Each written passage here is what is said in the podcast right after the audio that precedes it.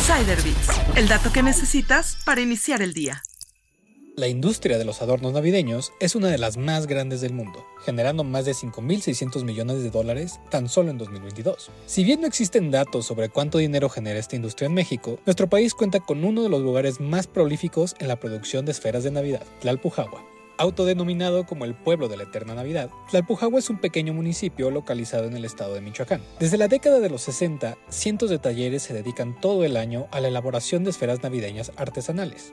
Sin embargo, la producción de estas esferas no siempre fue el oficio principal de Tlalpujahua. Era originalmente un pueblo minero especializado en la extracción de oro. En mayo de 1937, una tragedia azotó al pueblo. Así lo cuenta José Luis Muñoz Ruiz, historiador y director de comunicación para la Casa de Santa Claus. En 1937, Tlalpujahua sufrió una catástrofe. Los residuos mineros generados por más de 30 años, un día es tanta la humedad que generan que se vierten sobre Tlalpujahua y destruyen la mitad del pueblo. Tlalpujahua en ese momento termina una etapa de progreso y empieza una etapa realmente de una condición económica de mucha pobreza que obliga a sus habitantes a buscar alternativas para sobrevivir.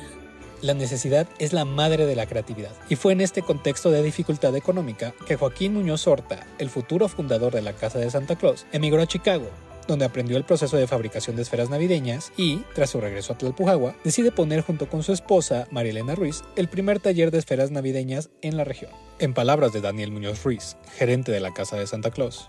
Mi papá era una persona muy capaz, muy meticulosa, muy buena para los fierros, para los procesos y demás, y comenzaron a investigar cómo se hacían las esferas desde el proceso inicial del vidrio.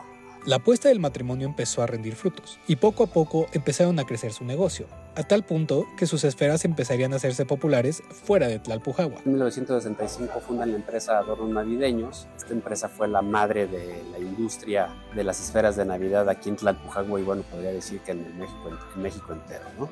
¿Por qué? Porque con ellos trabajaron personas de diferentes estados. Tlalpujahua por eso es conocido por el Pueblo de la Eterna Navidad. Un año después, iniciaron la exportación de esferas a Estados Unidos y Canadá. Con el tiempo, llegaron incluso a Inglaterra, Francia y hasta Singapur. Actualmente, la industria de esferas de Navidad en Tlalpujahua es el motor económico de la localidad, dando empleo a miles de personas y generando millones de pesos en ingresos. Directa e indirectamente, pienso que vivimos 10,000 personas de esta industria. Producimos 100 millones de esferas de Navidad aquí en Tlalpujahua al año. O sea que la derrama económica es considerable también. ¿Por qué? Porque considerando que es un pueblo tradicionalmente productor de esferas, está la Feria de la Esfera y nos visitan aproximadamente 400,000 a 500,000 personas al año.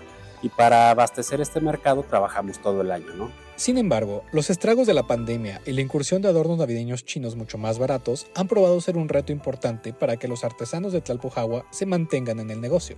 Así lo explica José Luis Muñoz.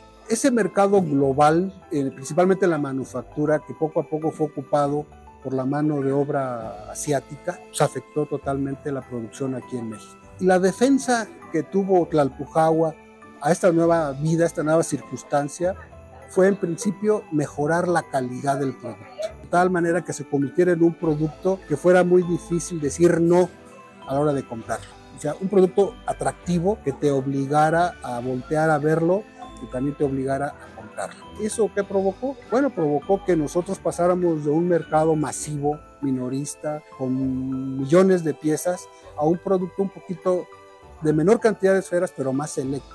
Tras este cambio de perspectiva, José Luis estima que la Casa de Santa Claus produce ahora alrededor de 10 millones de piezas al año. Sin embargo, cuenta con más de 200 tipos de esfera diferentes. A pesar de que en la Casa de Santa Claus tiene la capacidad de adaptarse a las nuevas tendencias y diferentes expresiones de la Navidad, evolucionando tanto sus materiales como diseños para cubrir demandas de todo tipo, el reto de mantenerse relevante prevalece. Y yo creo que nuestro reto es comunicarle a la gente el valor artesanal de nuestra esfera. Y que entienda que al adquirir una esfera de Tlalpujahua adquiere un gran producto y que vale la pena pagarlo. Insider Beats, el dato que necesitas para iniciar el día.